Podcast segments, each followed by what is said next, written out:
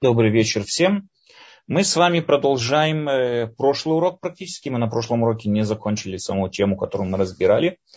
Э, мы с вами затронули десятый принцип из 13 принципов Рамбама. Десятый принцип мы сказали, что он записан очень странным образом. Во-первых, Рамбам пишет, что Бог, мы должны верить. Десятый принцип э, говорит о том, что мы должны верить в том, что Бог знает и знает действия людей. Все действия людей Бог знает. Это принцип Рамбама, что Бог знаком и знает все действия людей. Также, чтобы мы не думали, как то, что думали в свое время разные грешники, э, живущие в Израиле, которых ругали пророки, порицали пророки, которые говорили, что Бог покинул эту землю.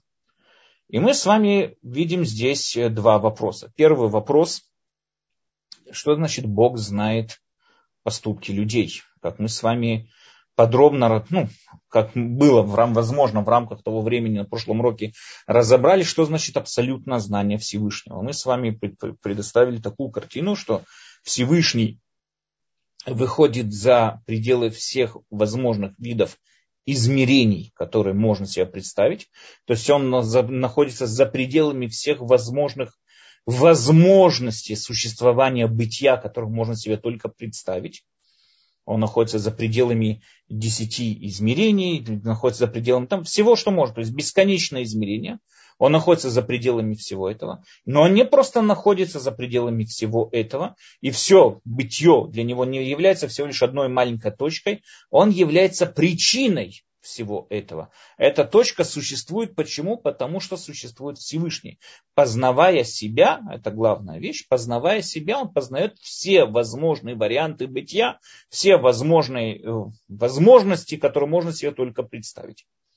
Поэтому, естественно, думая, там, что можно где-то, что, может быть, Всевышний не знает. Может, он не знает там, судьбу какого-то комара, или, может быть, он не знает судьбу какой-то мошки, или, может быть, он не знает, там, что происходит с таким-то таким-то кенгуру, или какими-то там далекими планетами в далеких галактиках. Ответ, конечно, нет, такого быть не может, потому что все, что существует, от самых мелких податомных частиц до самых крупных и глобальных галактических тел, что бы то ни, ни было, о чем бы мы с вами ни говорили, нам очевидно и понятно, что так как Всевышний является причиной всего этого, естественно, познавая себя как бесконечность, он познает бесконечно себя, то есть он всегда в положении самопознавания, познавая себя, он познает все последствия своего существования, все последствия своего бытия. Всевышнему не надо, как мы с вами говорили, микроскоп или подзорную трубу для того, чтобы наблюдать за нами, как мы там наблюдаем за чем-то мелким и так далее. Нет, ему этого не надо. Он, познавая себя, познает опять же все свои последствия, все последствия своего бытия. Всевышнему не надо какие бы то ни было органы чувств, Всевышнему не надо какие бы то ни было э, инструменты наблюдения. Поэтому не может такого быть вообще изначально вопроса, может ли Всевышний чего-то не знать. Такого понятия быть не может. Почему? Потому что, как мы с вами уже описали и сказали, он знает, он не просто знает, он является причиной всех тех возможностей бытия, которые можно только себе представить. То есть само то, что эта вещь способна и может существовать, это уже достаточно причин для того, чтобы сказать, что Всевышний знает об этом варианте, он знает об этом, он знает практически происходящее о всем. Поэтому тогда обостряется этот вопрос. Почему тогда Рамбам пишет нам, что Всевышний знает поступки человека? Только человека. Как мы с вами сказали, он знает любую податомную частицу и любую самую мелкую там, деталь, которую можно себе только представить. Почему Рамбам подчеркивает, что Всевышний знает именно поступки человека? Для того, чтобы ответить на это, надо понять еще одну такую вещь. Рамбам часто использует этот пример также и в Мурена Вухим, объясняя разные, разные этапы там, и разные, э, давая разные объяснения заповедям он говорит такую вещь. У нас есть, скажем так, два, ну, скажем так, два вида информации. Есть информация, которую можно назвать истина, она истинная информация, а есть необходимая информация. Что это означает? Информация, которая истина, это есть то, что говорит о том, что происходит практически о самой истине. Вот так вот обстоят дела. Это истинная информация. Что такое э, вынужденная, необходимая информация? Это та информация, которую мы должны передать толпе людей. То есть это та информация, которую должна знать масса людская. Людская масса. Если людская масса э, будет знать истину, она может вызвать огромное волнение и непонимание и большие разные беспорядки. Если же толпа будет знать, э, поэтому, извините, поэтому толпа должна э, понимать, масса людей должны, им надо предоставлять именно ту самую информацию, которая возможна и способна для их переварения, для того, чтобы они вот сообразили, чтобы могли это переварить и так далее. Пример, который всегда привожу, допустим, министр, э, не знаю, там, юстиции или министр, министр полиции, кто бы он ни был, там, министр внутренней безопасности, тот, кто отвечает за полицейские учреждения в, своем, в своей стране. Ему приносят доклад, который он должен знать. И в этом докладе написано, что, допустим, всего лишь 28% преступления, раскрываемые полицией. В основном так это и есть. В основном раскрытие преступлений находится на очень маленьком проценте. Примерно 20, я где-то не помню точно, где-то читал, что в Израиле мы говорим чуть больше 28%. Это считается достаточно высокий процент по отношению с другими странами. Но мы говорим где-то 28% э, закрытых дел который вот происходит. Теперь он, как министр полиции, должен это знать. Он должен это знать для того, чтобы понимать, где ему надо исправлять ошибки, где ему надо улучшать полицейскую работу. Он должен знать истину. Он министр, он за это отвечает. Но если об этом узнает толпа, если об этом узнает масса, они перестанут бояться полиции. Они перестанут бояться совершать преступления. У них пропадет страх перед э, стражами порядка. И это приведет к очень плачевным последствиям. Поэтому для толпы толпа ни в коем случае не должна это знать. Масса людей не должна это знать. Если масса людей это знает, это приведет к огромным беспорядкам. Я помню в свое время э, в Израиле есть одна из центральных дорог Израиля, называется вторая дорога, это она идет вдоль израильского побережья. И там есть, это очень нагруженная дорога, практически очень большая, очень нагруженная дорога. И я помню в свое время, когда мы ехали, я ехал в автобусе из того места, где учился в Израиле, на севере, в севере Израиля, ехал в Небрак, э, в центр Израиля практически, и там водитель включил радио на всю громкость, и было в то время по израильскому радио очень интересная передача, то есть назывался «Открытый микрофон». Каждый мог выступать, не было, какого, не было какого-то фильтра, не было какой-то селекции. Каждый, кто дозванивался, Тогда, конечно, дозвониться было очень тяжело, но каждый, кто дозванивался, ему было ровно там 2-3 э, минуты высказать все свое мнение, все, что он хочет. Он мог обозвать кого угодно, он мог делать все, что угодно. Назывался открытый микрофон. Там часто были всякие смешные вещи, всякие курьезы и всякое такое. Э, там выступил один человек. Я это слышал, там, потому что это орал на весь автобус. Выступил один человек, который говорит, что он знает, что вот эта часть дороги между Натания и Хедера, два города Израиля, между вот этим вот. Там практически с 6 вечера до 7.30 отсутствует ГАИ. Ну, израильская дорожная полиция. Там не отсутствует. Почему? Потому что, по его данным, в этот период времени происходит смена дежурств. Смена дежурств ГАИ происходит именно в этот промежуток времени. И когда происходит смена дежурств, практически на дороге нету, нету вот этой вот э, полицейских машин. Поэтому люди могут ничего не бояться, что там с 6, по-моему, если не ошибаюсь, точно не помню время, с 6 до 7-15 вечера практически на дороге не существует полицейских машин.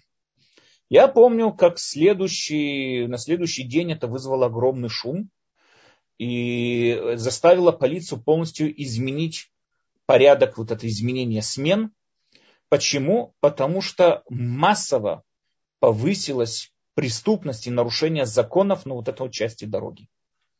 Почему? Потому что люди поняли, если нету полицейских, так можно разгоняться на любой скорости. Если нету полицейских, все возможно. Это как относится к следующей части урока. Ну, практически можно все. Если нет полицейских, можно все.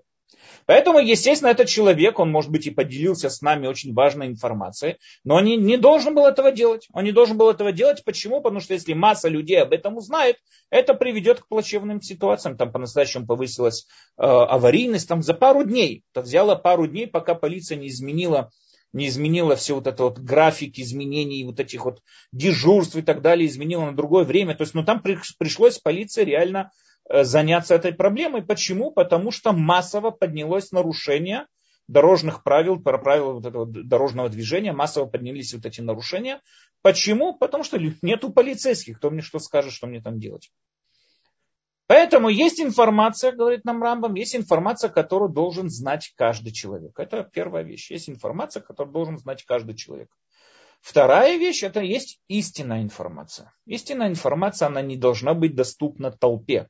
Она должна быть доступна, она должна быть доступна, э, скажем так, достойным людям, или тем да, достойным людям, или те, кто вот им полагается эта информация. Допустим, министр транспорта в Израиле, или там, не знаю, министр полиции и так далее. Ему вот они должны знать, когда происходит смена караула там полицейского, смена дежурства и так далее, и так далее. Таким образом, Рамбам говорит нам также, что есть информация. Мы с вами видим, например, в Масехе Тавод.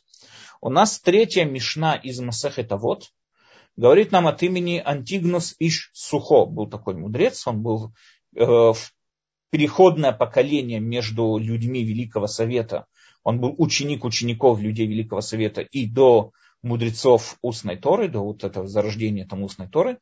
И Антигнус Иш Сухот требовал от своих учеников, как написано, он сказал, «Э, служить Всевышнему надо не ради получения награды, а служить Всевышнему надо и также не из-за страха, а потому что так сказал Всевышний.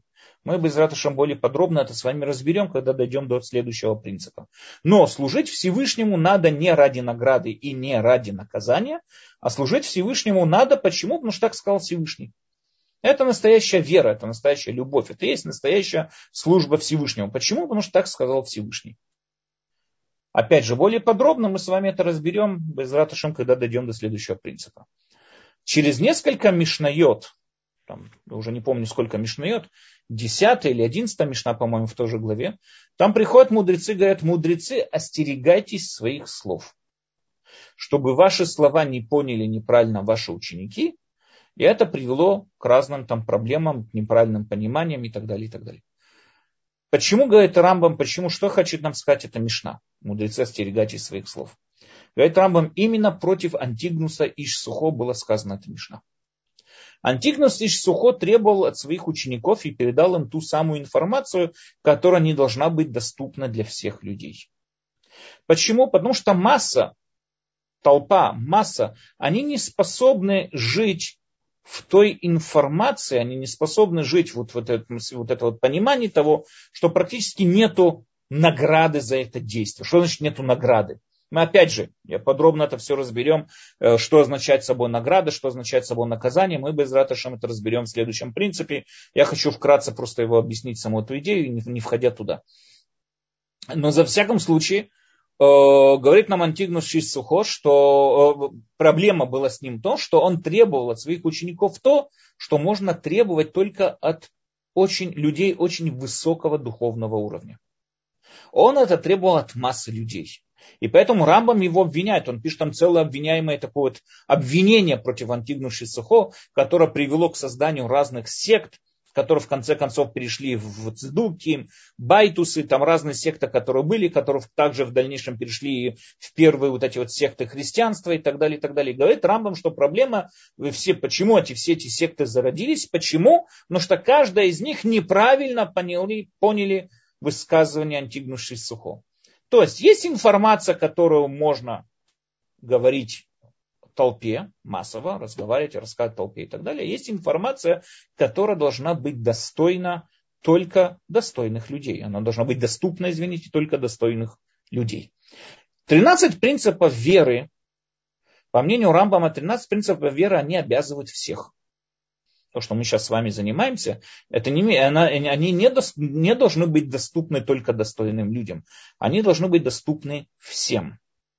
И поэтому все люди, то, что здесь написано, то есть этим и определяется, кто принадлежит еврейскому мировоззрению, кто нет. Как это определяется? Это определяется именно э, 13 принципами веры. Человек, допустим, который верит, там, не знаю, в Бога или верит, ну, во что бы он ни утверждал, может ли он относить себя к иудаизму или нет. Если он сравнивает свою веру с 13 принципами, которые мы с вами изучаем, и она совпадает, значит он иудей. Мы с вами знаем, что в еврействе есть очень много споров по отношению как и к законам, так и к мировоззрению. У нас есть мистики с одной стороны, рационалисты с другой стороны.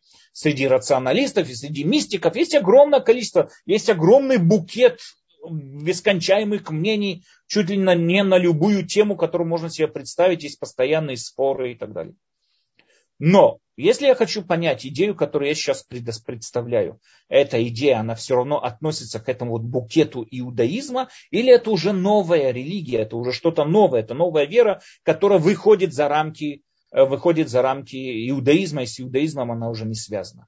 Как я могу это сравнить? Я должен сравнить с 13 принципами иудаизма. Если она совпадает, все эти принципы в ней существуют, тогда в данной ситуации я отношусь к еврейскому иудаизму. И дальше, что я там себе уже верю, это уже в рамках иудаизма.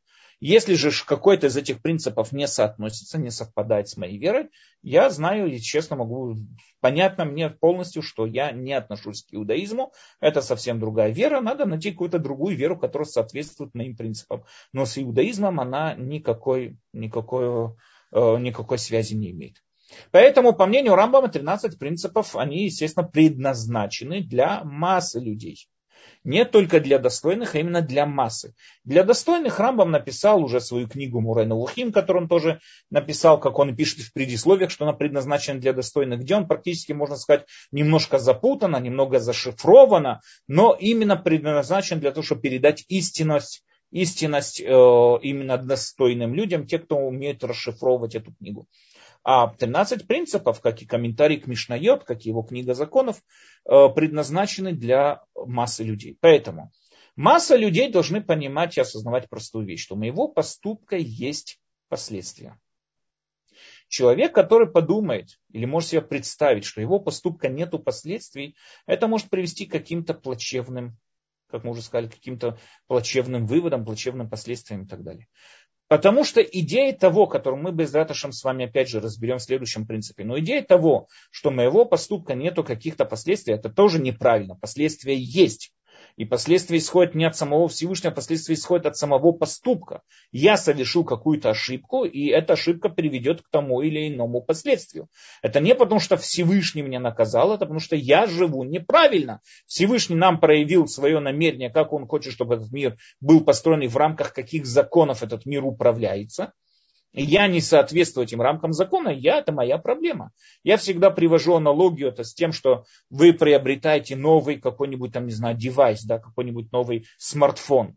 И там написано напрямую, что этот смартфон ни в коем случае, допустим, нельзя окунать в жидкость или воду. Вы посмотрели по сторонам, не видите представителей той компании, взяли его быстренько окунули в воду, достали, и он не работает.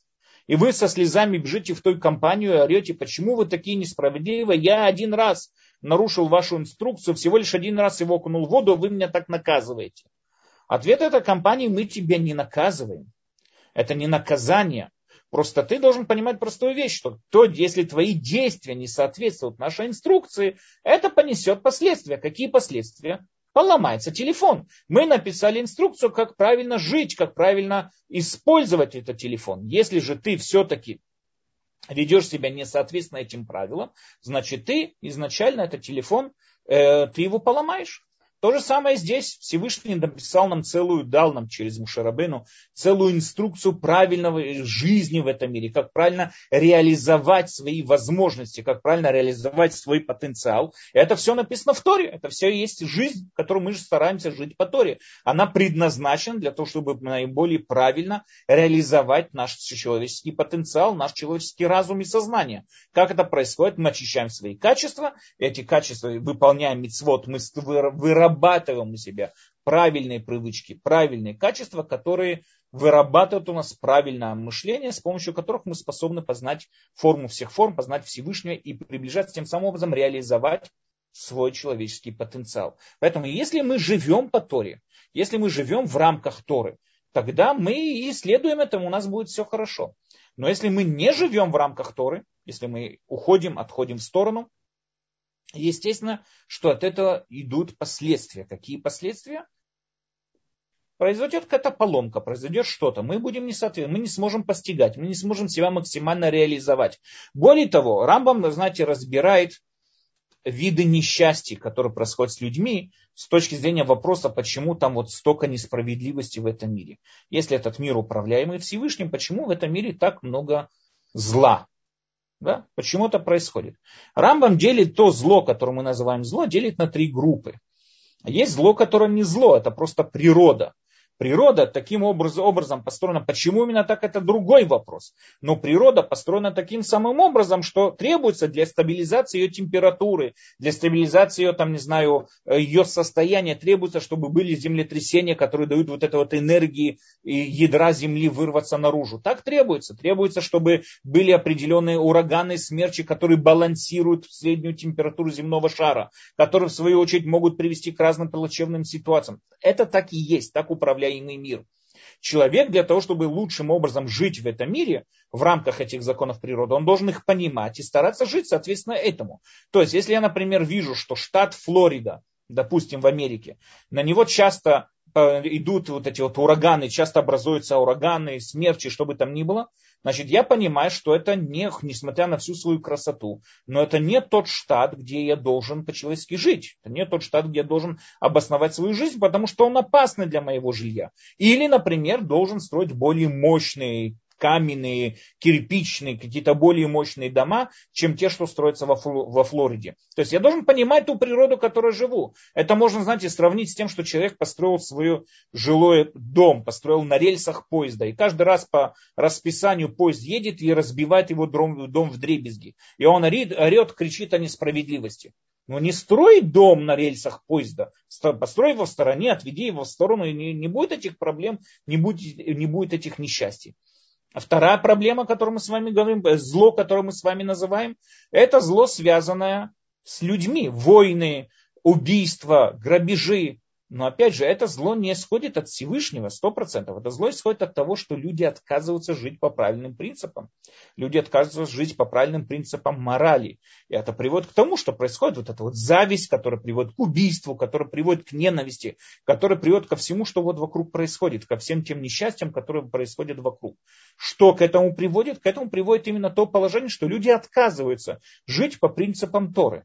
Третье у нас, опять же, это личные болезни, заболевания и так далее. Опять же, относится к теме того, что люди не знают еще, как правильно вылечивать эти болезни, как правильно с ними бороться. Но как только они познают, все это будет излечимо и так далее. Практически, говорит Рамбам, зло происходит по одной простой причине. Человек не знает, как правильно жить в этом мире. Или он не знает физически, как жить в этом мире, то есть как подогнать под себя природу, или как решить какую-то проблему, перед которой он стоит.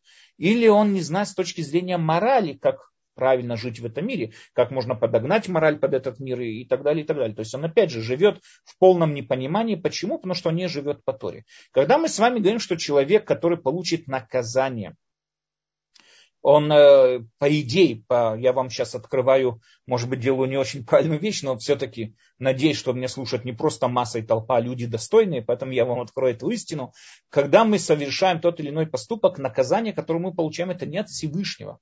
А наказание, которое мы получаем, это и есть тот самый поступок. Это и есть тот самый поступок. Когда нам семейный доктор сказал, что надо бросать курить, или сказал, что надо бросать кушать сладкое, и мы, не слушая его, продолжаем кушать сладкое или курить, и у нас проблемы со здоровьем, это не доктор нас наказал. Это не доктор нас наказал.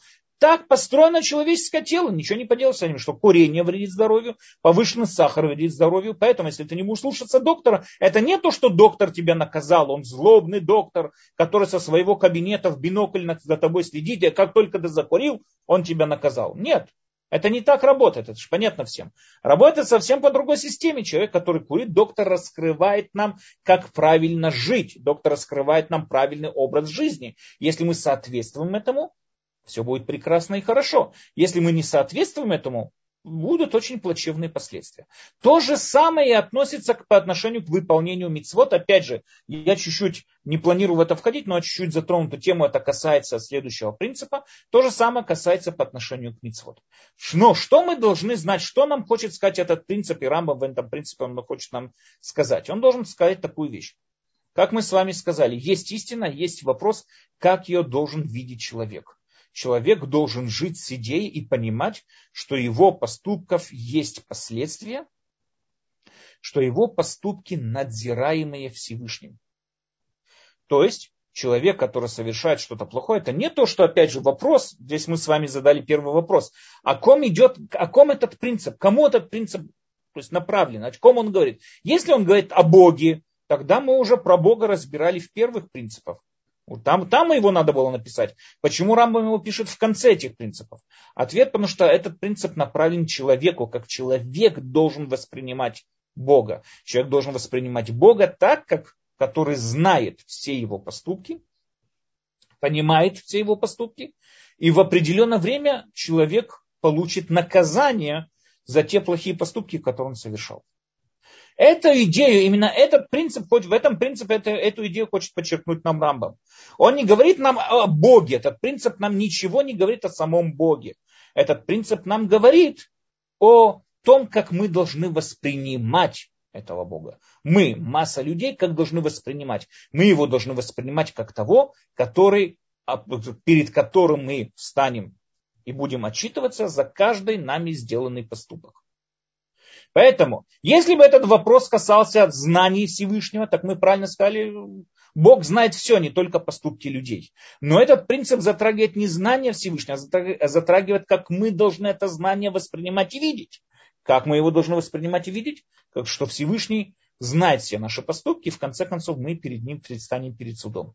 Поэтому это, я думаю, отвечает на этот вопрос, почему Рамбам здесь затронул только знание человека, а не полностью абсолютно знание Всевышнего. Потому что он, опять же, не говорит о знании Всевышнего, а он говорит о том, как мы должны его воспринимать и как мы должны понимать и думать перед каждым нами сделанным поступке, как мы должны это воспринимать. Окей, мы на эту тему закончили. Я еще хочу потом, может, дальше поговорю еще о как это совместимо с выбором. Мне на прошлом уроке задали вопросы, я обещал поговорить на эту тему. Но я хочу сейчас затронуть чуть более э, тему, то есть, скажем, как бы сама тема нашего урока, которая находится вот в оглавлении урока. Э, мы, опять же, на прошлом уроке немножко ее затронули поверхностно, я хочу ее чуть больше разобрать. Мораль. Тема морали. Что такое моральный поступок? Что такое мораль? Я объясню вам ситуацию, приведу вам ситуацию. Вы, допустим, родитель, к вам приходит э, сынок, с первый, там, не знаю, первый, второй класс, допустим, да, ребенок, маленький ребенок. И у него дикое желание, там, не знаю, украсть у своего одноклассника какой-то предмет.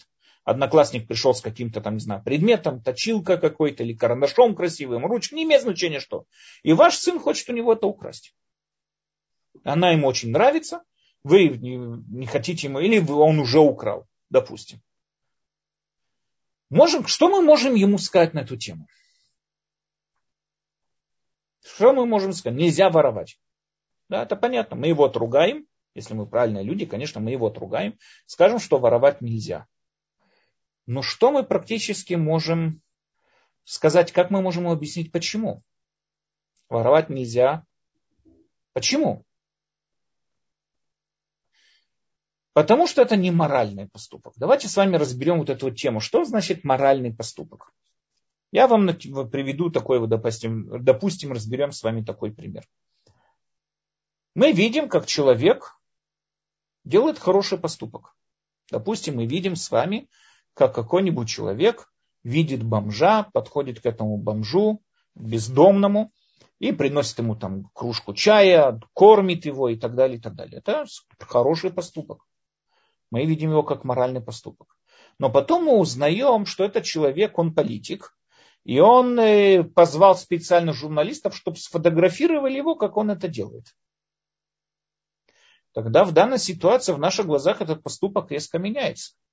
Оказывается, что он использует этого нищего и его страдания ради своих политических целей, и моментально этот поступок перестает быть моральным. Или возьмем с вами, допустим, поступок человека, который помогает своему другу и так далее, а потом требует от него денег. Или что бы это ни было. Я тебе помог, заплати. Нам очевидно и понятно, что если человек совершает тот или иной поступок, совершает его ради какой-то выгоды, получить что-то от этого поступка, этот поступок уже не моральный. Это обычный поступок. Я тебе, ты мне. Да, я тебе помог, ты помоги мне. То есть, если я совершаю какой бы то ни было поступок в надежде получить какую-то выгоду, это уже не моральный поступок, он с моралью никак не связан. Это обычный поступок, это обычное отношение, межлюдские отношения. Я тебе, ты мне. Все. Я тебе заплачу, ты мне сделаешь. Или ты мне заплатишь, я тебе сделаю и так далее. Обычные, обычные отношения. Ведь когда я призываю себе домой сантехника, чтобы он мне там починил раковину, он приходит, чинит мне раковину. Я ему заплатил чек. Да, выдал ему, заплатил ему за его услуги. Я же не считаю этот поступок моральным поступком. Конечно, я ему благодарен, он молодец, он починил раковину, качественную работу провел, все отлично, без проблем. Но все равно это не буду считать моральным поступком. Когда же придет человек, мой сосед, увидит, что я там мучаюсь с этой. Он сам подбежал, побежал себе в подвал, принес там себе э, свои инструменты, он со мной долго возился и помог, и починил мне раковину. И уже пожали руки, и все. Это я считаю моральным поступком. Так я не понимаю, чинить раковину это моральный поступок или нет? Ответ, нам понятно, что вопрос заключается в мотивации. Почему человек совершает тот или иной поступок? Ответ зависит от мотивации. Опять же, если мой сосед помог мне починить раковину или помочь э, что-то починить дома, на добровольной основе, потому что мы хорошие соседи, я тебе помогу без проблем.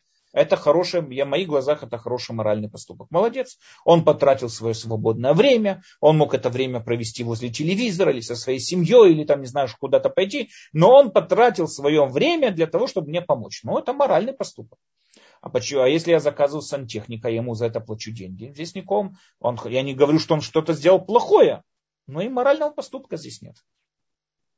Для того, чтобы это понять такую вещь, надо понять еще одну, скажем, такую вещь. Все наши поступки, которые мы совершаем, их можно разделить на три группы.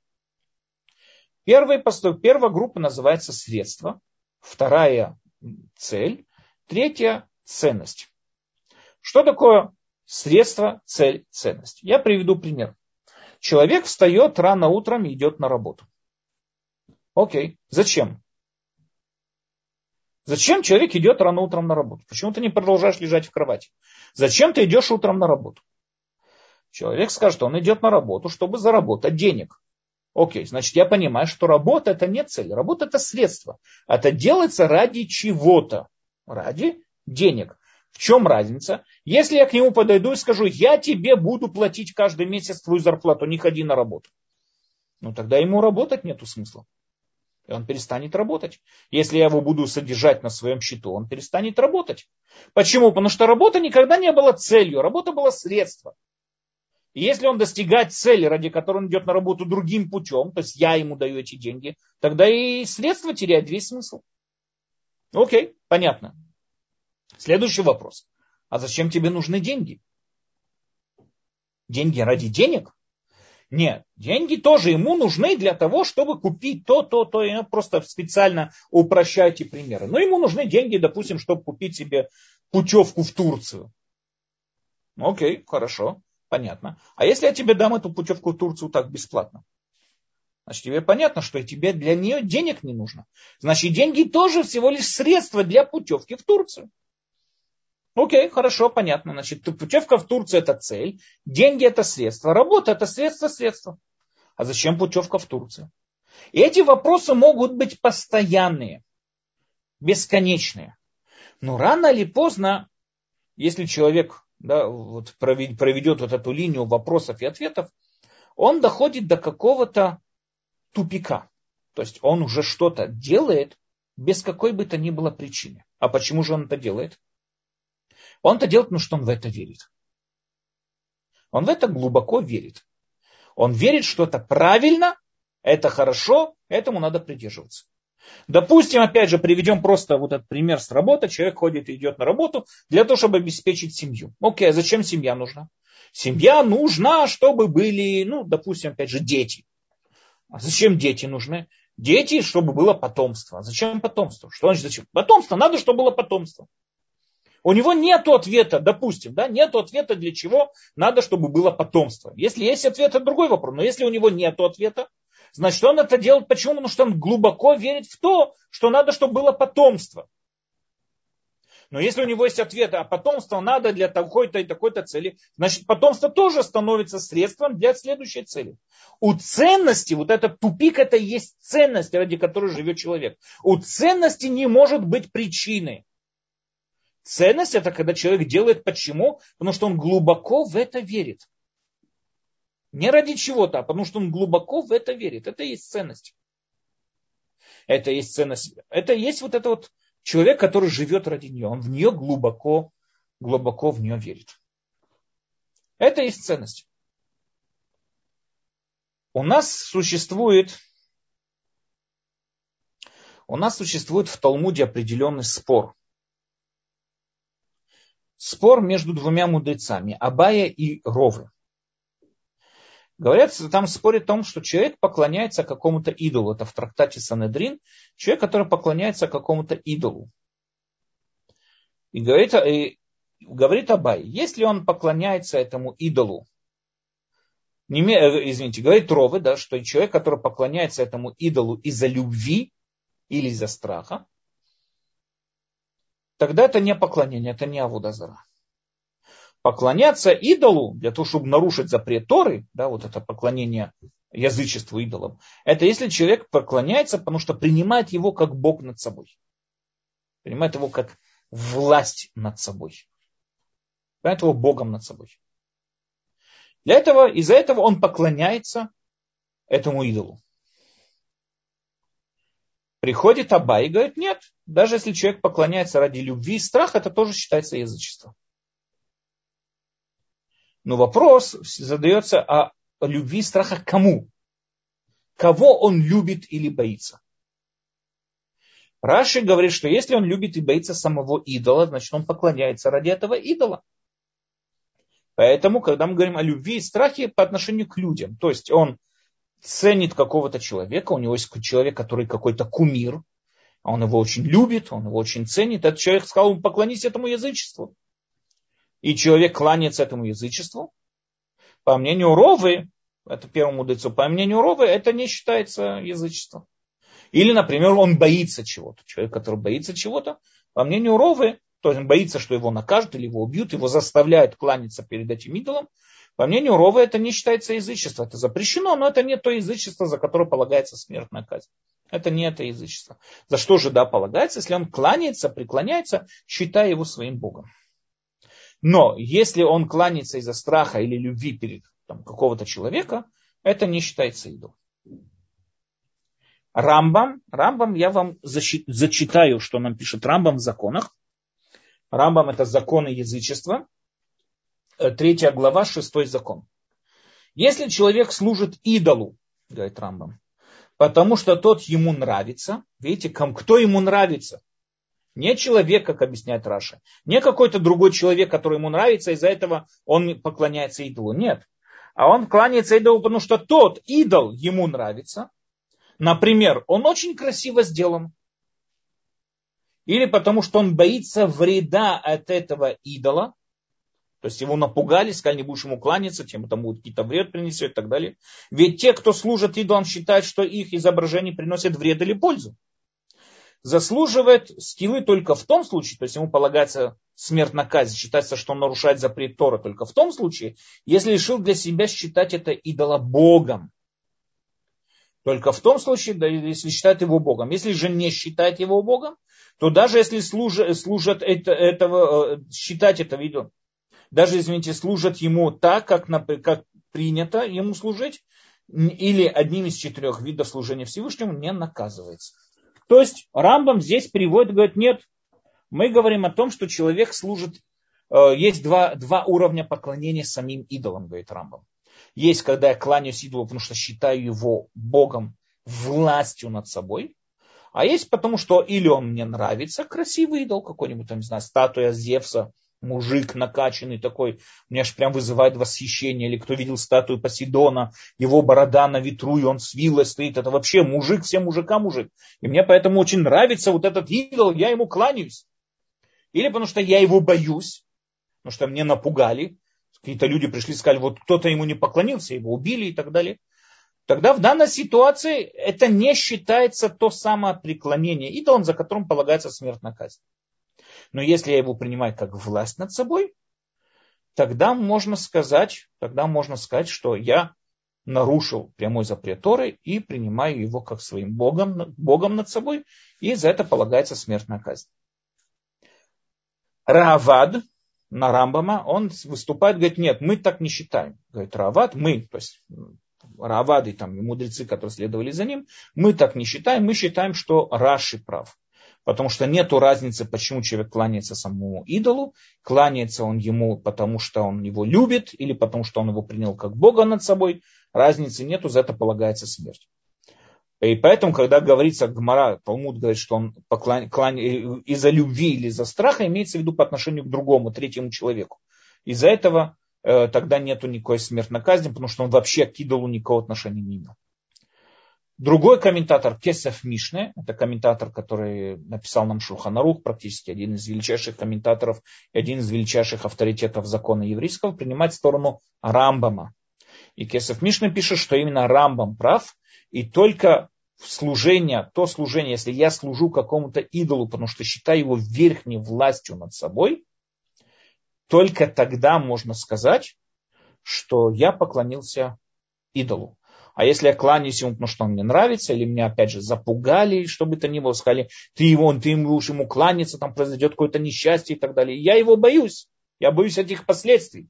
Тогда в данной ситуации это не считается преклонением колена перед идолом. Но что мы здесь с вами видим? Мы с вами видим очень интересную вещь. Что по мнению Рамбама, по мнению Рамбама, при, э, именно принятие власти то есть принятие, принятие этого идола как власть над собой, это и есть именно принятие власти. Это и есть, скажем так, как служение и поклонение идолам. А если я это делаю не ради власти, а ради каких-то других поступков, это не, это не считается служением. Многие видел, что есть такие, которые переводят эту же тему на понятие морали, по мнению Рамбама тоже. Мораль – это считается та вещь, которую я делаю, потому что я принял этот принцип как власть над собой. То есть я подчиняюсь этому принципу морали по какой причине? По той причине, что я считаю, что так правильно и так надо делать. Но если я совершаю тот или иной поступок, потому что у меня от него какая-то выгода, я не знаю, я хочу впечатлить какую-то девушку, я делаю поэтому поступок, показываю какой вот. Или я хочу там, не знаю, получить какие-то там политические, какие-то там, не знаю, достижения. Или я хочу получить денег. Или что бы то ни было, если я это делаю ради какой-то другой. Или потому что этот поступок приносит мне удовольствие. И я совершаю те или иные поступки ради этого, это не считается, что совершил какой-то поступок. Моральный поступок, в всяком случае. Считается, что совершил эгоистический поступок. Я совершил его ради себя хорошо, слава Богу, что мой эгоизм приводит меня к хорошим действиям. Но это нельзя назвать моралью. Это нельзя прийти и сказать, что это моральный поступок. Это поступок, который сделал ради себя. Здесь ничего морального нету. Что такое моральный поступок, опять же? Когда я принимаю этот поступок как истина, которую я глубоко верю. И ради нее я готов идти на определенные пожертвования значит, означает, что это и есть моя ценность, ради которой я живу и практически которой стремится вся моя жизнь. Дальше. Надо подчеркнуть еще одну такую вещь, что она часто вводит в заблуждение, что вполне может быть, что я совершаю поступок, потому что я его считаю глубоко моральным, и поэтому я его совершаю, но также и получаю от него удовольствие. То есть я его не совершаю ради удовольствия, я его совершаю, потому что я в него глубоко верю. Но также я получаю еще от этого удовольствие. Считается ли это моральный поступок или нет?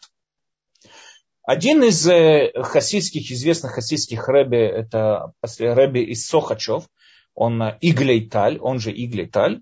В предисловии к своей книге, если не ошибаюсь, это Иглейталь, по-моему, или Эвенезер, я не, Эвенезер, я не помню, какой из своих книг, Авненезер, извините, Авненезер или Иглейталь, он написал две книги, но в предисловии к одной из этих книг он пишет такую вещь, что он слышал, он слышал от каких-то других хасидских э, ребес, что человек, который учит Тору и получает от этого удовольствие, значит, он уже не учит Тору ради Всевышнего. То есть Тору надо учить, не получая удовольствия. От мецвы получать удовольствие нельзя. От заповеди, выполнения заповеди нельзя. Потому что тогда это уже считается, что я не выполняю заповедь, потому что Всевышний сказал, э, или потому что я считаю это истинным поступком правильным, а я выполняю, потому что это мне нравится. То есть, если переведем опять же на наше разговор. Если я совершаю какой-то моральный поступок, если я совершаю какое-то моральное действие, поступок, и кроме того получаю удовольствие, по мнению этих хасидских э, ребес, по мнению их, это не считается моральный поступок. Потому что побочный эффект этого поступка – принесение мне удовольствия. Сам Иглиталь очень жестко против них выступил и сказал, что это не так. Наоборот, высший уровень человека, когда он совершает поступок, хороший поступок, и это приносит ему удовольствие означает, что человек исправленный. Но вопрос, что такое моральный поступок, это почему он создает, что побудило человека к этому поступку. Если человека побудило к этому поступку удовольствие, тогда это не моральный поступок.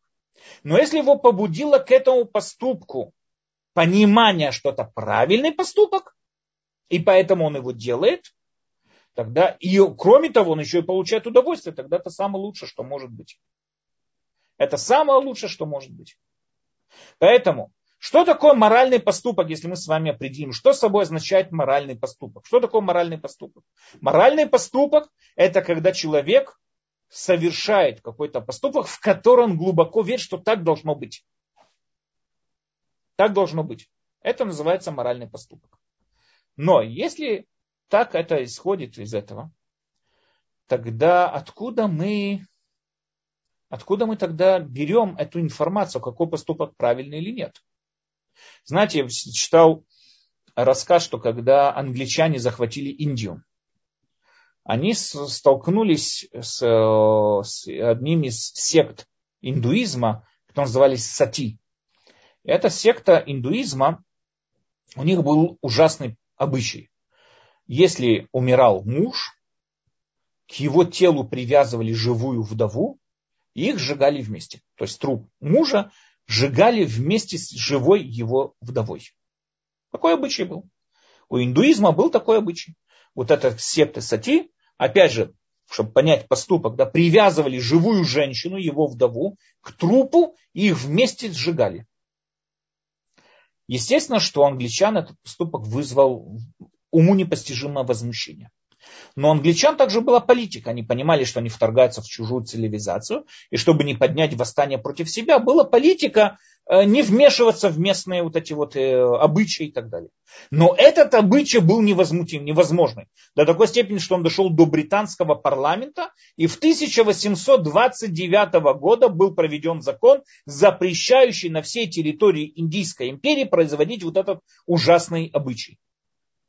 Когда жрец, брахманит, или как, его там, как они его называют, э, обратился к британскому представительству с утверждением, какое право вы имеете вмешиваться в наши традиции, тысячелетней давности эти традиции, потому что мы знаем, что еще со времен Александра Македонского этот обычай записан был в, в, в рукописях его писцов.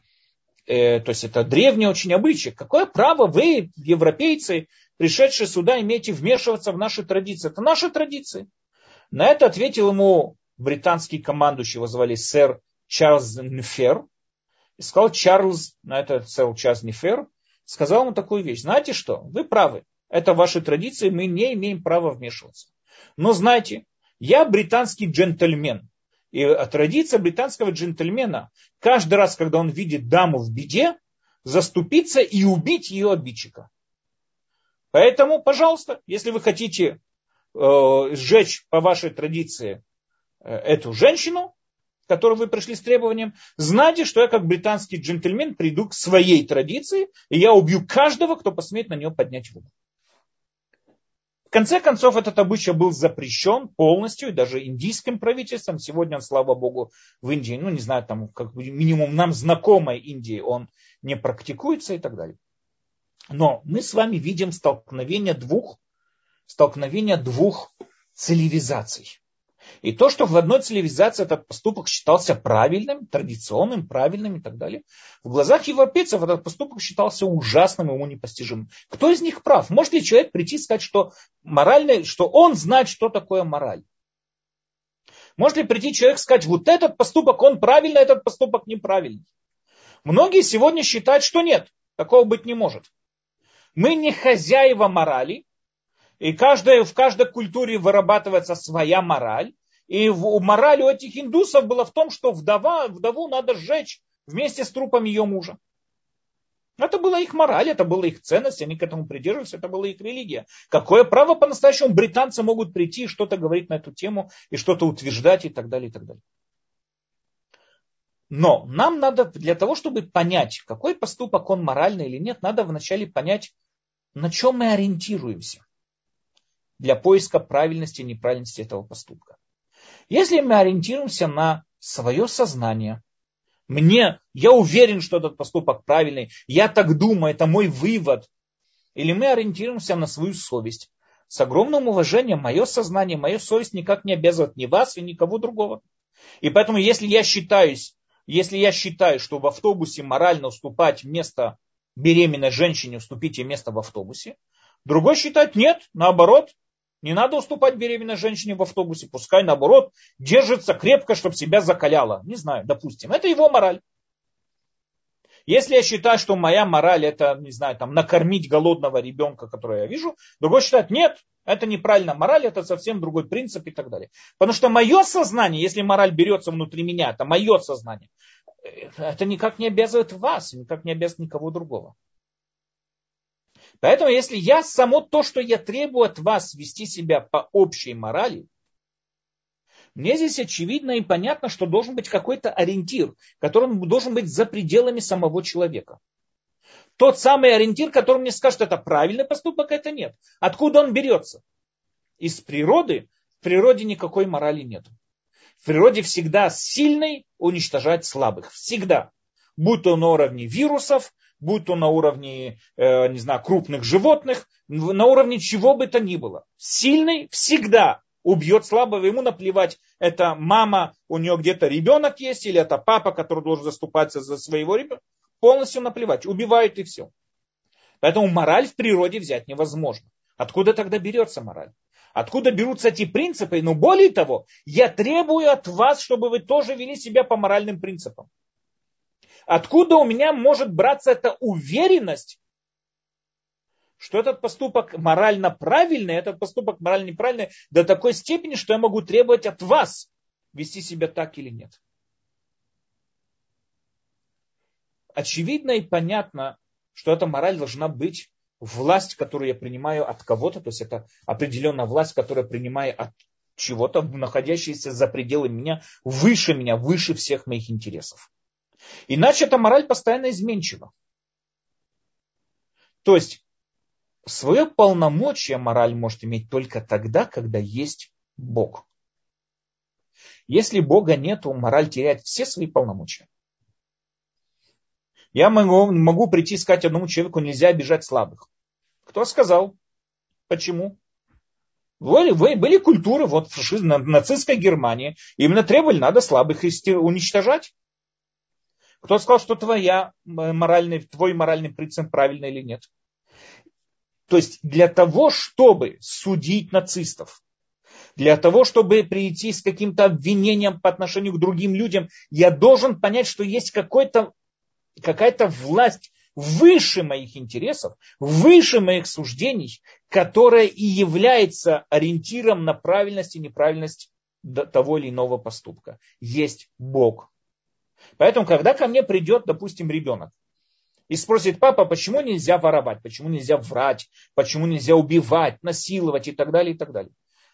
Если я не верующий человек, у меня нет никакого объяснения почему. Допустим, вот представьте себе картину. Не дай бог, к вам приходит ребенок с таким вопросом. Почему нельзя воровать? Что мы ему можем ответить? Тебя арестует полиция, ты хотел бы, чтобы у тебя своровали. Ты хотел... Ну, как мы с вами объяснили, все эти объяснения, они не моральные. То есть тогда в данной ситуации получается не воруй, как средство, чтобы не воровали у тебя. Цель остаешься ты. Хочешь хорошо жить, не воруй других. Или хочешь жить в человеческом обществе, веди себя соответственно этому. Но это, но это не, само по себе не может быть моральным поступком. Потому что моральный поступок это тот поступок, который правильный сам по себе, даже если он против твоей выгоды. Даже если тебе сейчас невыгодно, все равно ты идешь на пожертвование ради этого морального поступка. Допустим, тебе сейчас очень выгодно обмануть налоговую инспекцию, допустим, не дописать там какой-то доход, который ты сейчас приносишь, и ты от этого получишь большие льготы. И ты понимаешь, что в данной ситуации ты предаешь свой принцип. Ты врешь. И для этого ты не подписываешь, ты не идешь на этот обман. Ты моральный человек. Несмотря на то, что сейчас это невыгодно, все равно ты моральный человек. Почему? Потому что мораль находится выше моих личных интересов. Только тогда этот поступок моральный. Но если ничего не стоит выше моих личных интересов, этот поступок не моральный. Он не может быть моральным. Я хочу подчеркнуть, это ни в коем случае не означает, что люди, которые неверующие, они не моральны. Среди неверующих людей тоже есть очень много моральных людей, которые придерживаются моральным принципам. Но вопрос не в этом, вопрос, почему они это делают.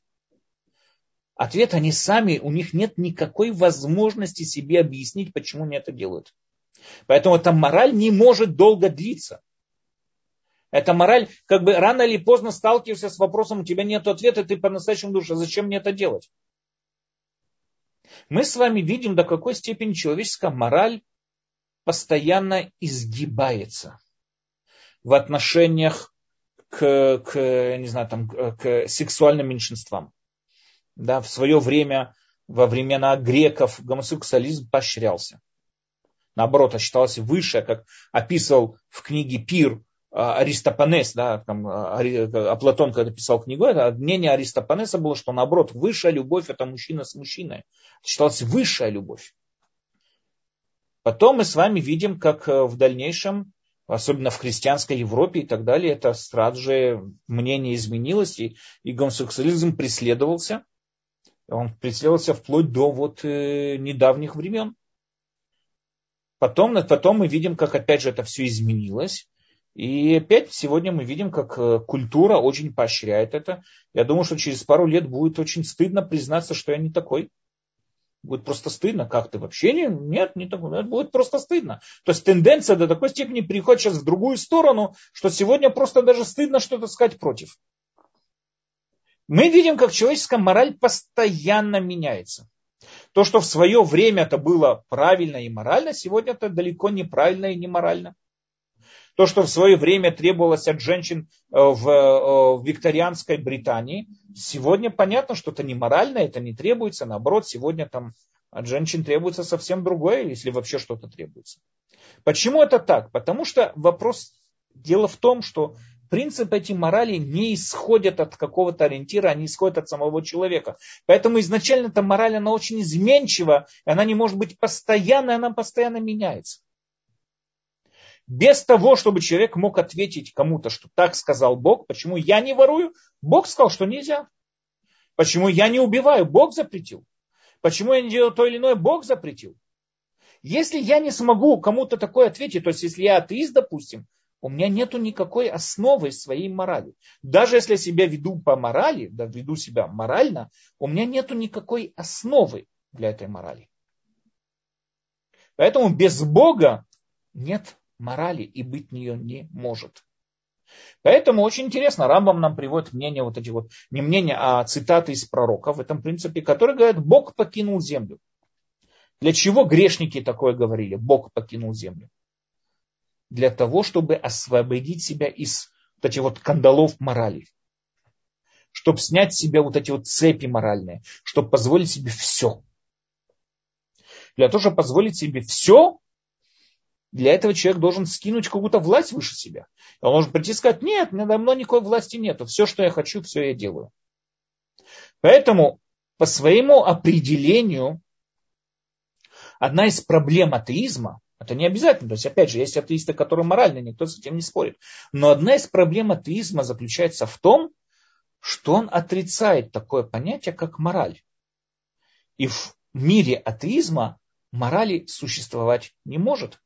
Потому что мораль, опять же, подведем, что собой означает мораль. Это когда я осознаю и понимаю, что есть что-то выше моих интересов. И то, что выше моих интересов, я принимаю эту власть над собой и готов ей служить любой ценой.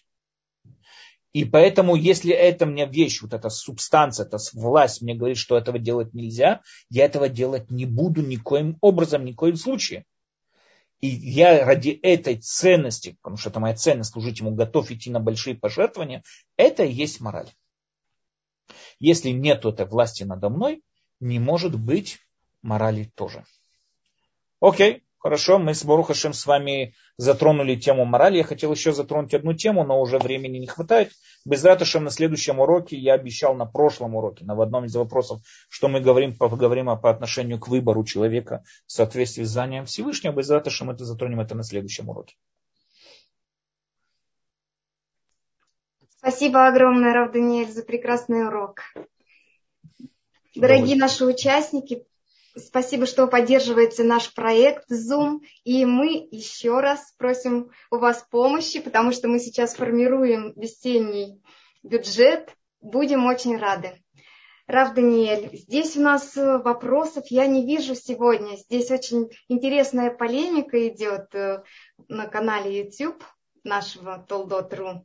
Э, э, нам пишут, что да, каюсь, что в детстве крал, я знал, что воровать нельзя, но не задумывался о морали. И что-то тоже в этом роде, что сосед помогал, и в душе думал, что сегодня помогу, завтра он мне поможет. Такая полемика. Очень интересно было слушать вас и писать. Спасибо всем огромное, что участвовали. Сейчас есть поднятая рука у нас. И дадим за задать вопрос голосом. Пожалуйста, Геннадий. Шалом лекулям. А вот я в чат написал вопрос про эти 13 принципов. Вот э, Бнейнох тоже обязаны их признать, потому что мне рассказывали про 7 мецод для Бнейнох, но про 13 признаков, ой, принципов никто ничего не говорил.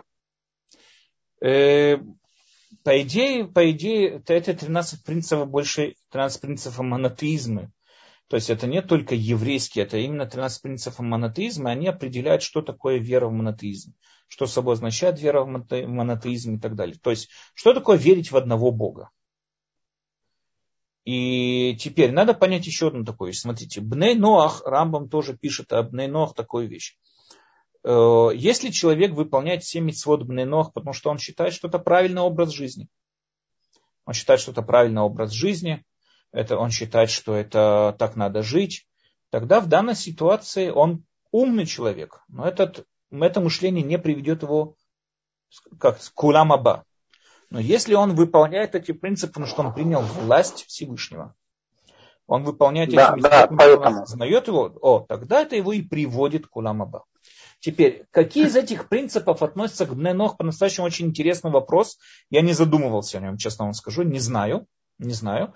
Но как я думаю, как мне кажется, что так это принципы общего монотеизма. То есть, когда вы выполняете семь митцвот ног, вы должны понимать, ради чего и почему, и по указу кого. Поэтому, как минимум, ознакомиться с ними, я думаю, что надо. Но я не знаю. Четкий ответ я вам сказать не могу. Но я думаю, что это, не знаю, обязывает, э, обязывает обненох или нет. Но как минимум человек должен понять, что собой представляет монотеизм. Эти принципы относятся к монотеизму. То есть признавать их это уже восьмая заповедь? Или они распределяются по этим семи? Не, я думаю, это просто входит в веру в Бога. То есть одна из этих это, это знать о том, что есть Бог или там и так далее. И это, я думаю, в это, в это входит это. То есть, когда мы вы говорим, вы верите в Бога, говорите, да. Что значит вы верите в Бога? Что означает? В кого ну, вы там верите? есть заповеди, например, запрет Водозаря, запрет э, идолопоклонства, запрет богохульства, а, вот, а остальные, они больше к людям и к животным относятся. Нахон. Вот еще я седьмую не очень понимаю, потому что там э, повеление иметь справедливые суды. Но это больше к э, государству, к, обществу, к народу. Это больше к обществу, да. Общество, да, потому что вот как лично, например, я могу ее исполнить, иметь справедливый суд. Стремиться а жить он... в обществе, стремиться жить в обществе, где есть закон. Ага. То есть вы должны, какое вот, когда вы выбираете себе место жительства, чем вы должны как бы интересоваться. Конечно, интересоваться удобством и, и так далее, но также интересоваться, есть ли в этом месте суд, на котором можете полагаться, если в этом месте есть юридическая власть. Чтобы не было, знаете, такого дикого запада, где там беззаконие и так далее. Но если, то есть, если, например, какие-то есть признаки, что суд несправедливый, то надо поменять да. гражданство, поменять место жительства. Ну да, не знаю гражданство, но да, да. Но с другой стороны, на Алию я не имею права. Не, ну смотрите, я не думаю, что это мы не говорим о справедливом суде, сугубо суд по Торе. Мы говорим законодательно, если есть юридическая власть. То есть если есть власть суда, то есть человек, преступник, он будет бояться пойти на преступление. Не имеет значения, по какому закону этот суд. Это может быть в Америке, в Германии, это может быть в России, где угодно. Если бандит боится совершить преступление, потому что его арестуют, его могут наказать, это уже достаточно. Это есть то, что имеется в виду. Спасибо. Всего хорошего. Да, спасибо вам, Геннадий. Следующий вопрос. Ян спрашивает, нужны ли Всевышнему страдания людей? Конечно, нет. Ему, ему и люди не нужны, и тем более страдания людей. И, конечно, они ему не нужны ни в коем случае. Но, как мы с вами уже сказали, страдания людей не исходят от Всевышнего. Страдания людей исходят от самих людей.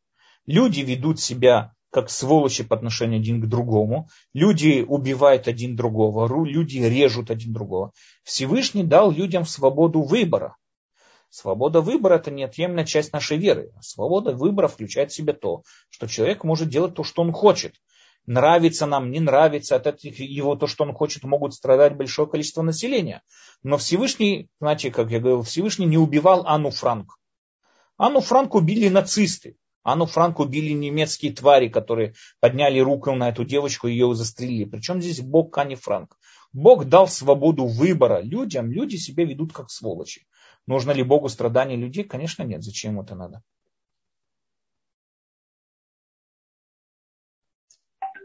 Следующий вопрос. Добрый вечер. Возможно, все просто, ведь Тора есть морально-этический кодекс, данный Творцом людям на земле, чтобы сделать из людей человека, подобного Творцу. Как ваше мнение? Сто процентов. Ну, подобно, подобно Творцу, это тоже надо подчеркнуть, что именно имеется в виду. Но, в общем, да, я согласен, да. Конечно. Спасибо, Даниэль. Далее. Мораль постоянно Мораль должна быть постоянной, конечно, это, в этом есть, потому что это ценность, по которой мы живем, ценность не может быть изменчива. Мораль постоянна, и если она исходит от какого-то, как я сказал, от Всевышнего, исходит от чего-то, что за пределами нашего интереса, она и будет постоянной. Но если моя мораль исходит только от моих интересов, исходит от моих суждений, как мы с вами видим, мораль постоянно, постоянно меняется и, и так далее. Зависит, откуда она берется. Да. Спасибо. Э, включаю микрофон Яну. Он, наверное, хочет э, свой вопрос как-то дополнить. Пожалуйста. Алло, да, меня слышно? Да. да добрый вечер. Спасибо большое за лекцию. Хочется вот э, дополнить вопрос, немножко расширить. Угу. Когда вот спрашиваем, нужны ли Всевышнему страдания, то страдания часто возникают не из-за того, что их приносит другой человек, а просто как бы из самой природы. Mm-hmm. А, потому что, допустим, делать мецвод часто сопровождено ну, неким дискомфортом, неким преодолением себя, неким трудом. И а, сама природа человека, вот а, в ней включены такое впечатление, что включены болезни, включена какая-то боль. И еще такой вопрос, вот есть в книге Иова тоже место, что человек призван а, создан из праха земного на страдания. То есть вот такая фраза. И возникает вопрос, вот а, когда человек а, выполняет мецвод, ну, мудрецы говорили, тем самым он есть, в этом есть некое исправление себя, в этом есть некая страдательность тоже.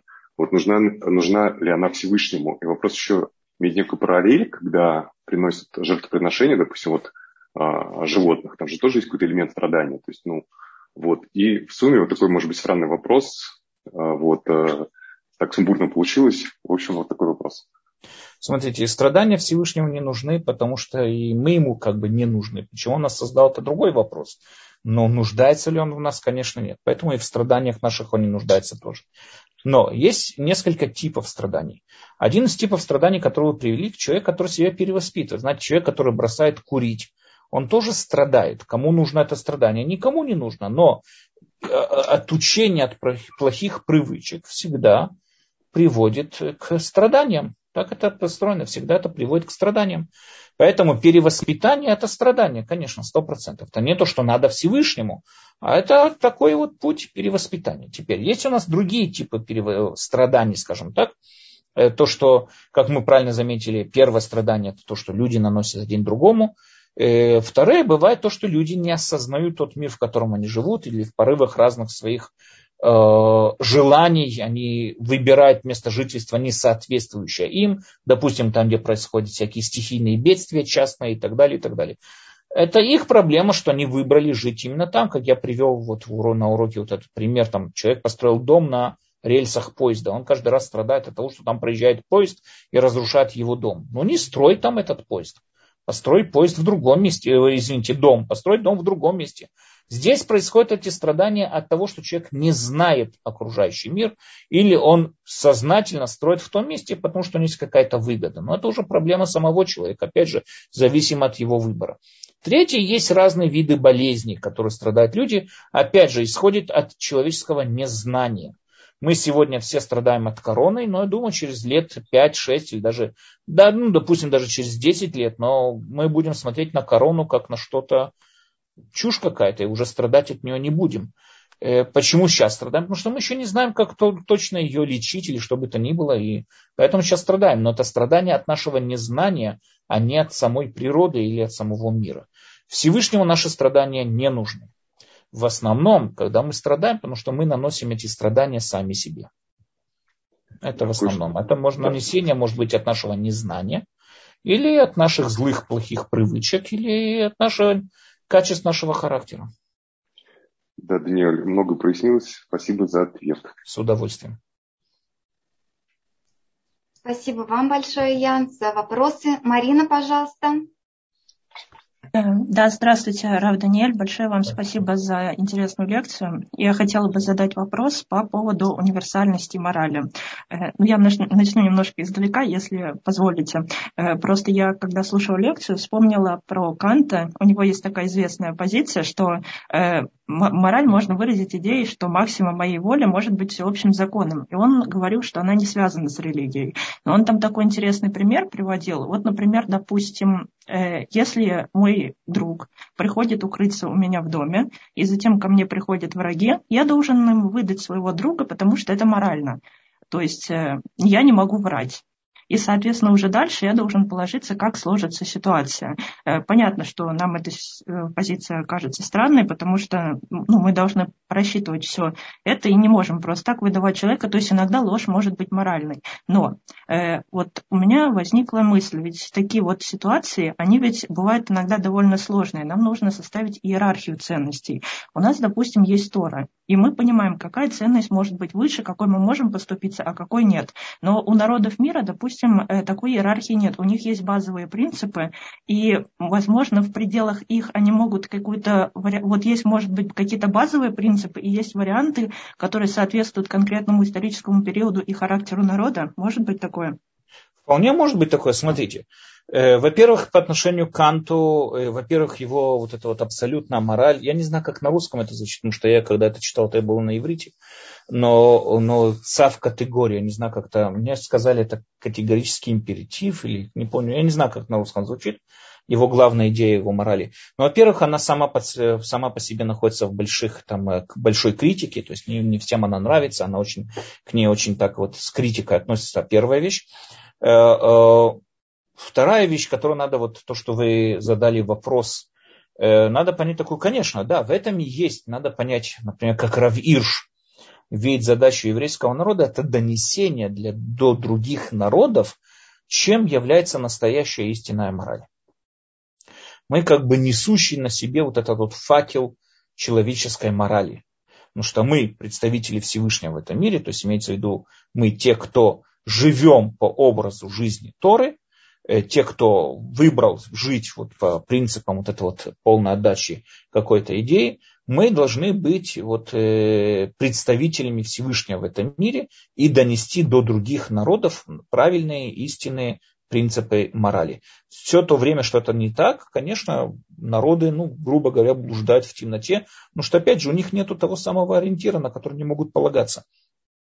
Рамбам приводит пример.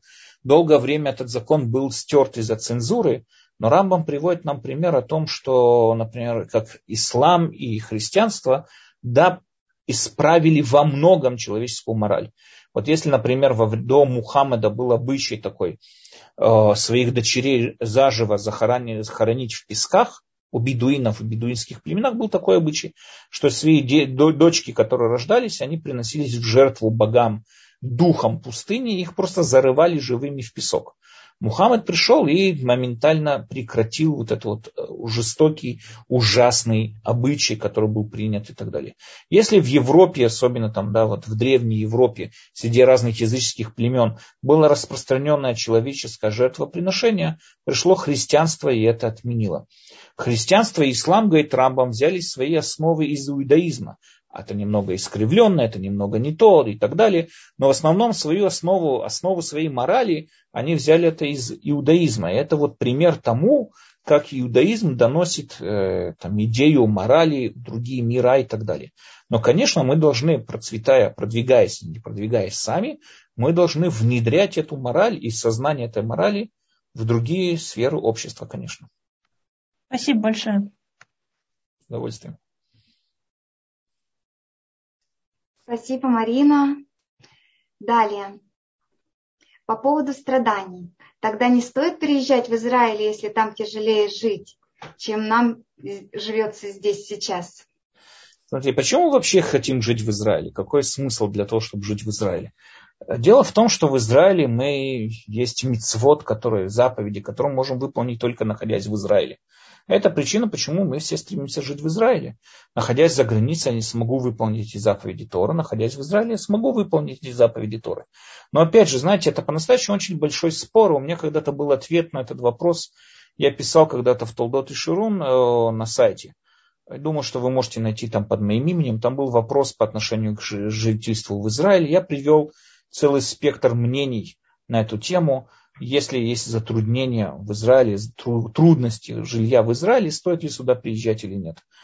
Мы с вами видим, что мнения расходятся. Мы с вами видим, что мнения, э, допустим, Рабьюда Алеви и там мистиков, Рамбана, Рабьюда Алеви и других мистиков, это да, было именно приехать в Израиль и жить в Израиле, потому что это святая земля, свято существующая сама по себе, сама по себе земля как-то связана с духовными мирами и так далее. С точки зрения рационалистов, если мы с вами заметим, Раби Хаздай, э, э, Раби Хаздай Ибн Шапрут, если мы с вами заметим Рамбам и так далее, многие из рационалистов в Израиле не жили. Рамбам был, пытался жить в Израиле, он приехал в Израиль, они там были в Ако, были в Иерусалиме, но в конце концов ушли переехали в Египет, потому что в Израиле практически нормально религиозный образ жизни вести было очень тяжело, и человек мог здесь жить, но не, интеллектуально продвигаться было невозможно. Был голод, было изгнание, издевательство, и поэтому они пришли в более стабильные места. Опять же, стоит ли жить человеку в Израиле или нет? Конечно, стоит. Это без вопросов, никто с этим не спорит. Но вопрос, опять же, да, что если он ощущает себя, что ему здесь невыносимо, страдания многие и так далее, тогда там, где он, ориентир должен быть тот, где он лучше и больше духовно продвигается. Если это в Израиле, так надо жить в Израиле. Если это за границей, ну, так за границей. Спасибо, Рав Даниэль. Нам пишут, а кто знает, где тяжелее, как угадать, если ты там не живешь? Ну, попробовать как минимум. Как минимум попробовать, конечно. Смотрите, естественно, и по мнению всех изначально надо стремиться жить в Израиле. Почему? Потому что не имеет значения Израиль сама по себе святая земля или Израиль э, земля, на котором можно выполнять определенные заповеди, которые нельзя выполнить в других местах. Естественно, что сегодня также сложилась вот ситуация, что Израиль по-настоящему он э, наиболее, скажем, э, стабильно поддерживает именно вот духовный рост э, евреев своим количеством ешив, своим количеством синагог, своим количеством религиозных общин. Конечно, вести религиозный образ жизни намного легче в Израиле, чем это делать за границей. Я думаю, что здесь спора в этом нету. Но опять же, зависит, конечно, есть люди, которые неплохо живаются в Израиле, есть которые плохо живаются за границей. Вопрос заключается в том, где человек более духовно продвигается. Это то, что должен, этим, этим он должен ориентироваться. Спасибо, Рав Даниэль. Следующий вопрос, немного, чтобы уточнить, просит. Разве Всевышний не мог преградить возможность убийства Анны Франк? И какой поступок совершила Анна Франк, чтобы быть убитой? Не, не могу разобраться. Никакой поступок она не совершала. Анна Франк была совершенно невинное создание, никому никакого вреда не приносила. Нацистские мрази, которые принадлежали организации СС, они ее убили как сволочи. Перед ними был выбор, делать это или нет, они решили это сделать. Это выбор человека. Когда человек, вмешивается ли Всевышний выбор человека, не вмешивается, это хороший вопрос, который без ратыша можем с вами разберем без ратыша на следующем уроке. Но по-простому свобода выбора подразумевает то, что это свобода выбора, и человек в свободе выбора способен совершать самые мерзкие поступки. Вот да, это, в этом есть свобода выбора. И были сволочи, которые выбрали убить этого невинного ребенка. В этом заключается смысл свободы выбора. Спасибо, Рав Даниэль. Марина, пожалуйста. Я прошу прощения, у меня второй вопрос возник. Я просто, я просто вспомнила, что Рамбам, когда обсуждал какие наказания могут быть у человека в этом мире, он указывал, что конкретно маленькие дети, которые еще сами за себя не отвечают, они могут пострадать или, видимо, даже умереть за грехи родителей. И вот у меня всегда был вопрос, как сам Рамбам объяснял это для себя, поскольку при, например, если мы принимаем реинкарнацию, то там понятно, что, например, это могла быть там реинкарнация какой-то души, ну, мы можем это объяснить. А если мы понимаем так, что мы получаем за интеллектуальный наш труд награду в грядущем мире, что вообще происходит вот с маленькими детьми, которые погибли за грехи родителей? Хороший вопрос. Э, смотрите, э, дело в том, что как относиться к маленьким детям, отношение имеется в виду не как к самостоятельному созданию – но что у него еще разума нету и сознания у него еще нету, он относится как убийство, ну, грубо говоря, да, вот этого вот маленького ребенка относится как в первую очередь наказание самих родителей. Это не то, что в чем согрешил ребенок, он ни в чем не согрешил. Так же, как если у меня сгорит телевизор или поломается компьютер, э, в чем согрешил мой компьютер? Ни в чем он не согрешил, но это для меня наказание. Для меня наказание в том, что у меня сломался компьютер, для меня наказание в том, что у меня разбилась ваза. Это наказание для меня. Это не то, что ваза в чем-то провинилась. То же самое здесь. Когда мы говорим о маленьких детях, это создание, которое еще разума нету. Так нету разума, у них не существует самостоятельной жизни. И поэтому, если маленькие дети погибают, в первую очередь это наказание для родителей. К этому так и надо относиться. Так Рамбам поясняет вот эти вот наказания, описанные в Торе. Реинкарнация к этому мало имеет отношения, тем более, если мы знаем, что Рамбам по свидетельствам его сына, во-первых, это отрицал, а во-вторых, а во-вторых, э, нигде об этом не вспоминал в своих писаниях. Нам понятно, что это реинкарнация сама по себе, эта идея, знаете, она очень популярна в разных мистических кругах, она очень популярна в Зор и так далее.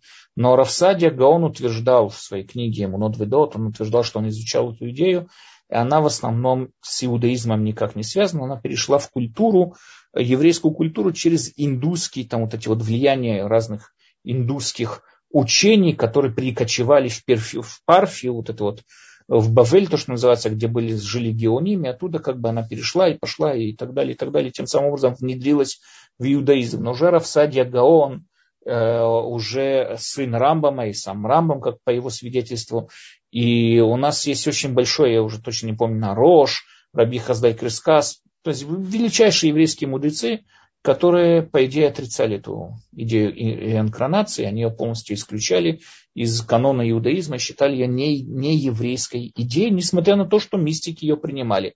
Зори очень много, Варизали там очень много, у Большем, то там чуть ли не вообще не все, что куда ни плюнь, там одна реинкарнация и так далее. Это есть такая вещь. Но наказание детей, вернемся к нашему вопросу, наказание детей, которые происходят, маленьких детей, наказываются родители, а не дети. Почему? Потому что дети еще никто, ничто. У них еще сознания нету. Это, извините за такой вот пример, но просто, чтобы было более понятно, это просто лежащая на кровати плачущая колбаса. Никакого отношения в ней нету. Просто нету ни разума, ничего в ней никакого нету и никакого самостоятельного мышления для чтобы наказывать его.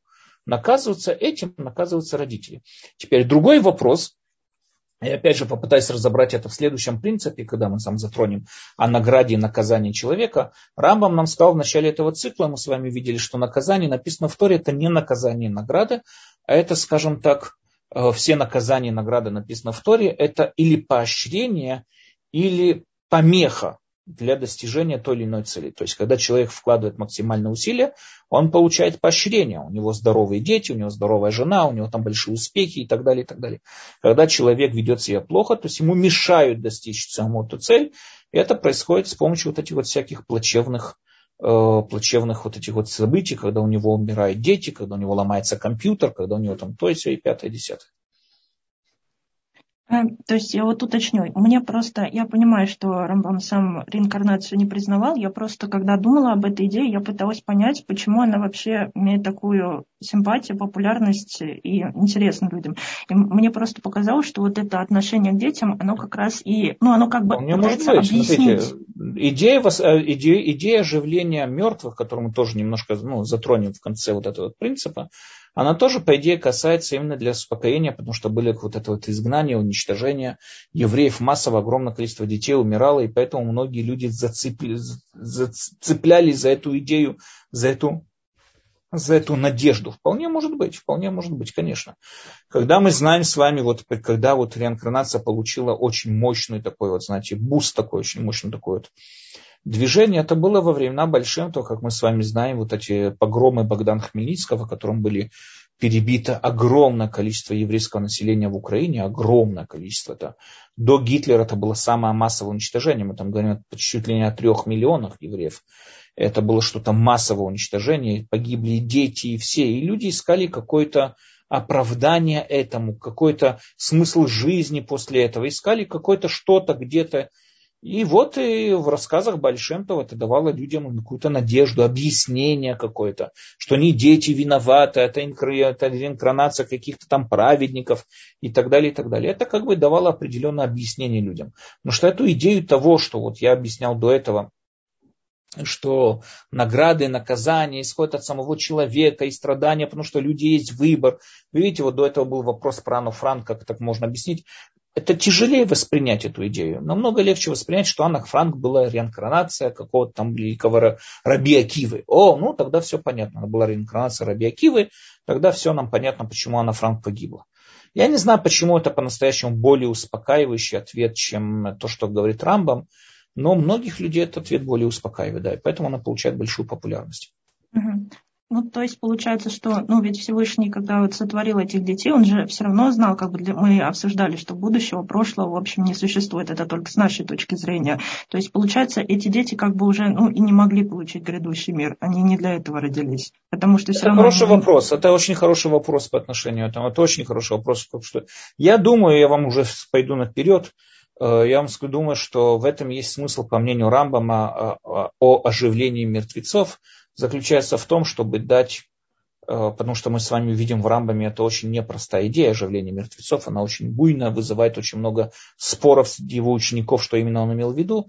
Но я думаю, что, как мне кажется, что одна из объяснений, ну, объяснения Рамбама, почему он, да, как мы с вами увидим, он все-таки придерживался именно классическому восприятию оживления мертвецов, почему и какой смысл в этом, потому что это никак не склеивается с его концепцией Уламаба и так далее, это именно дать шанс тем самым людям, которые не получили этот шанс в этой жизни достичь Уламаба.